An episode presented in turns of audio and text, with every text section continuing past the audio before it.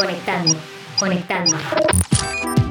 Conexión Segura, el podcast de SET Latinoamérica, tu enlace directo con el mundo de la ciberseguridad. Bienvenidos y bienvenidas a Conexión Segura, el podcast sobre ciberseguridad de SET Latinoamérica. Les habla Juan Manuel Arán y me acompañan como siempre Cristian Ali Bravo y Sonia Domínguez Weisbrod. Y en el episodio de hoy, el número 30 del podcast, vamos a analizar un poco el aumento y la evolución de las amenazas digitales en general, las tendencias en este campo y sobre todo cómo impactó la acelerada digitalización que vivimos en los años post pandemia. Hola Juan, hola audiencia, hola Sony, ¿cómo están? Sí, tal cual como, como decís Juan, vamos a ver cómo aumentó la cantidad de dispositivos a proteger, es decir, cómo se expandió la superficie de ataque y también vamos a aprovechar para derribar algunos mitos que circulan respecto de la seguridad en el mundo digital. Hola Cris, hola Juan y hola a todos y todas quienes nos escuchan. Me sumo para invitarlos a que hoy no se pierdan el final del episodio, porque en la última sección vamos a conversar con Leandro González, especialista en tecnologías aplicadas a la seguridad digital de SET, que nos contará en detalle qué es lo que hace falta más allá de un software antivirus, digamos qué tecnologías se necesitan en la actualidad para estar protegidos en un mundo digital actual que, como vamos a ver hoy a lo largo del episodio, presenta grandes y diversos desafíos. Hecha la presentación entonces de la agenda de hoy, nos metemos de lleno en el episodio número 30. Para más información sobre el episodio de hoy, visita nuestro sitio web, eset.com barra También puedes visitar nuestro blog sobre ciberseguridad, willibsecurity.com barra la-es. Conexión Segura, el podcast de SET Latinoamérica y tu enlace directo con el mundo de la ciberseguridad.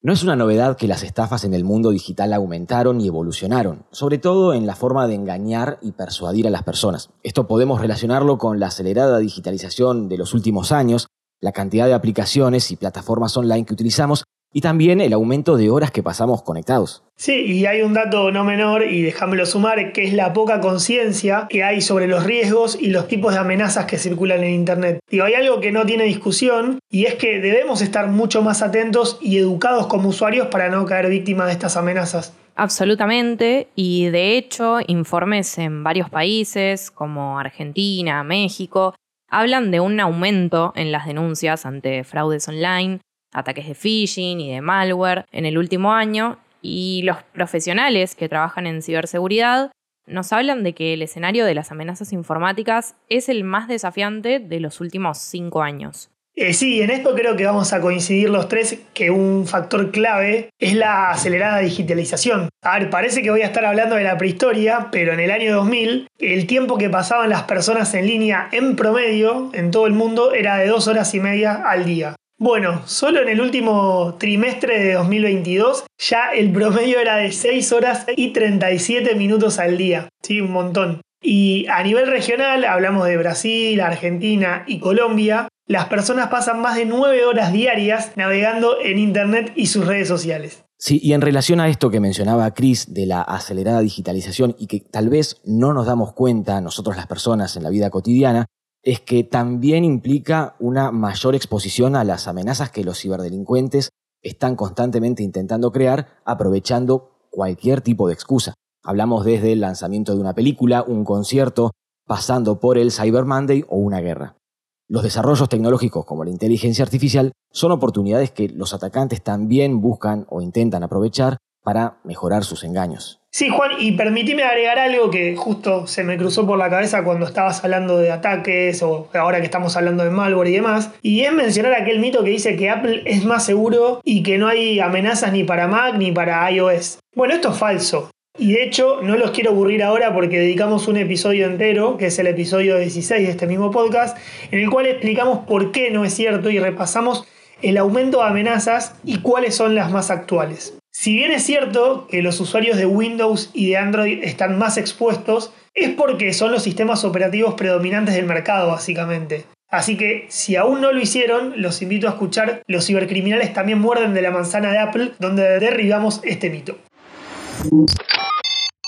Bueno, y ya que veníamos hablando de mitos, vengo a desmitificar otro, y es aquel que dice que los correos y mensajes de phishing son fáciles de detectar y que por eso solo caen las personas mayores. Bueno, hoy vengo a decir que esto no es así. Los correos de phishing ya no son solo mensajes con errores ortográficos y en algunos casos muy obvios, sino que evolucionaron. Diariamente vemos correos electrónicos muy convincentes que se hacen pasar tanto por empresas o servicios, y también perfiles y cuentas falsas que pueden estar al acecho hasta en los comentarios de las redes sociales.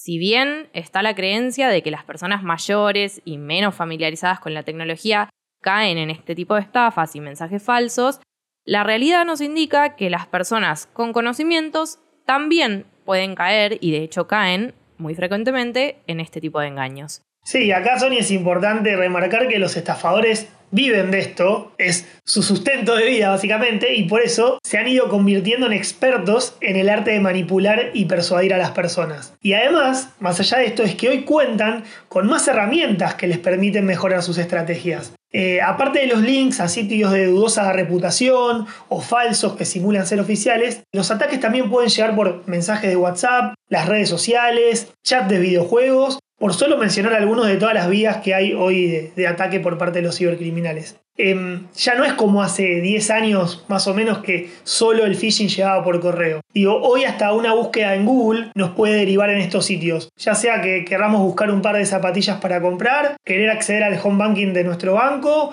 o al mismísimo chat GPT. Sí, Chris, tal cual. Y por eso les propongo en línea con esto ¿Qué les parece si repasamos los incidentes de seguridad más frecuentes que sufren, por decirlo de alguna manera, las personas comunes y corrientes?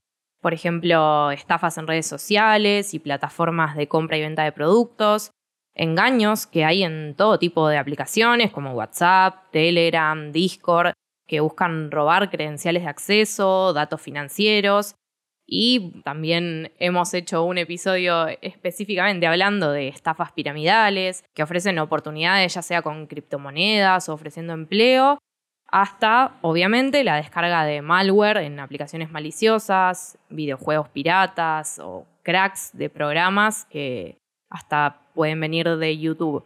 Y también me gustaría a mí mencionar algo que vimos en el episodio 23 del podcast, en el cual contamos la historia de una persona que por un trabajo necesitó una versión más actualizada de un software que utilizaba y decidió descargar desde YouTube un crack que terminó infectándolo con un malware que robaba credenciales guardadas en el navegador, exactamente Google Chrome. Y lo que le sucedió después, ¿no? Cuando al rato empezó a recibir notificaciones extrañas, ya que le habían accedido a sus cuentas de Instagram, Facebook, Spotify, incluso su cuenta de Steam, Twitch y, bueno, ni que hablar del correo electrónico. Exactamente, ese ejemplo estaba pensando Juan.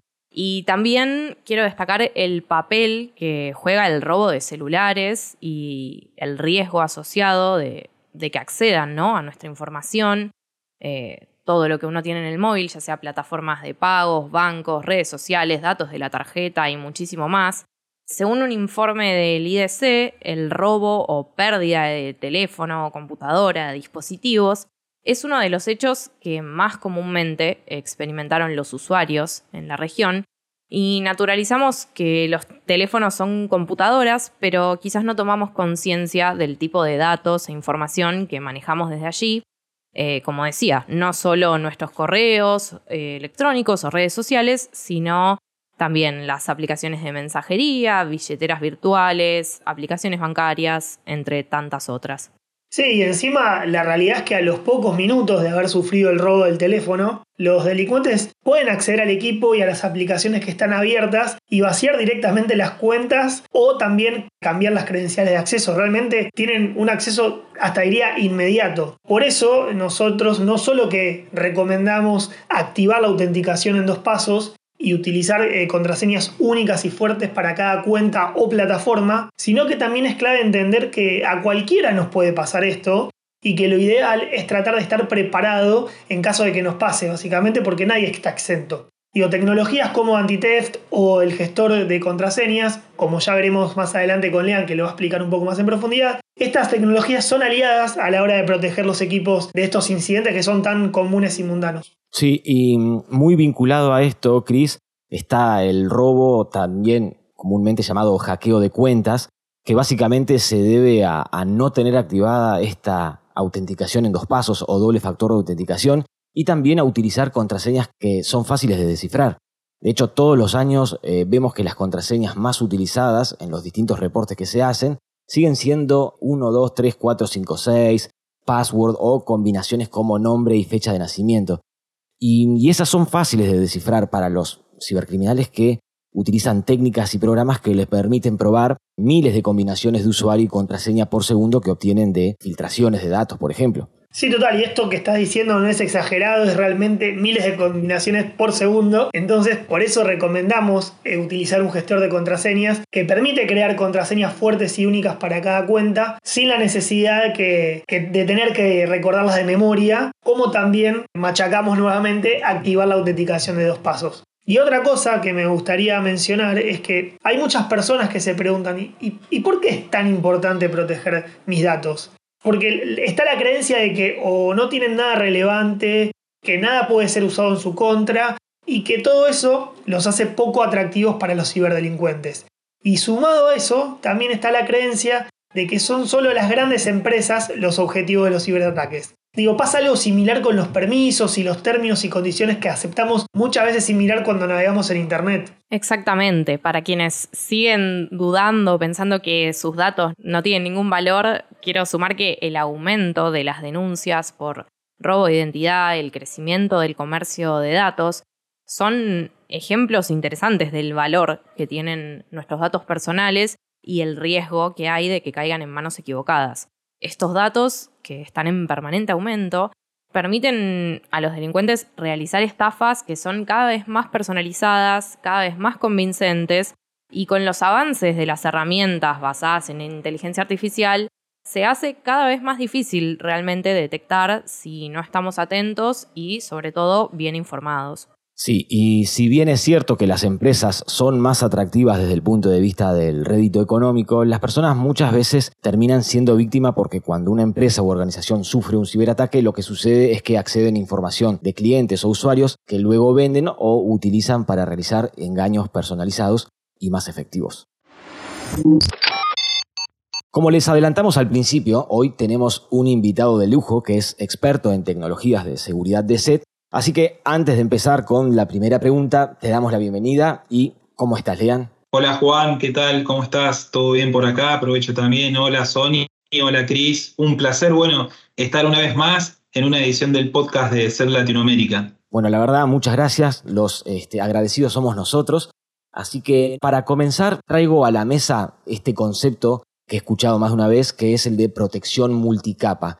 ¿Por qué este concepto tiene tanto sentido hoy en día? Bueno, algo estuvieron mencionando recién ustedes, ¿no? Hablaban de cómo fueron creciendo las estafas, los engaños. No solamente ya hablamos de amenazas informáticas o comúnmente, como decimos, los virus informáticos, sino que hoy es indispensable tener más de una tecnología dentro de nuestros equipos para poder protegernos contra todo este tipo de estafas.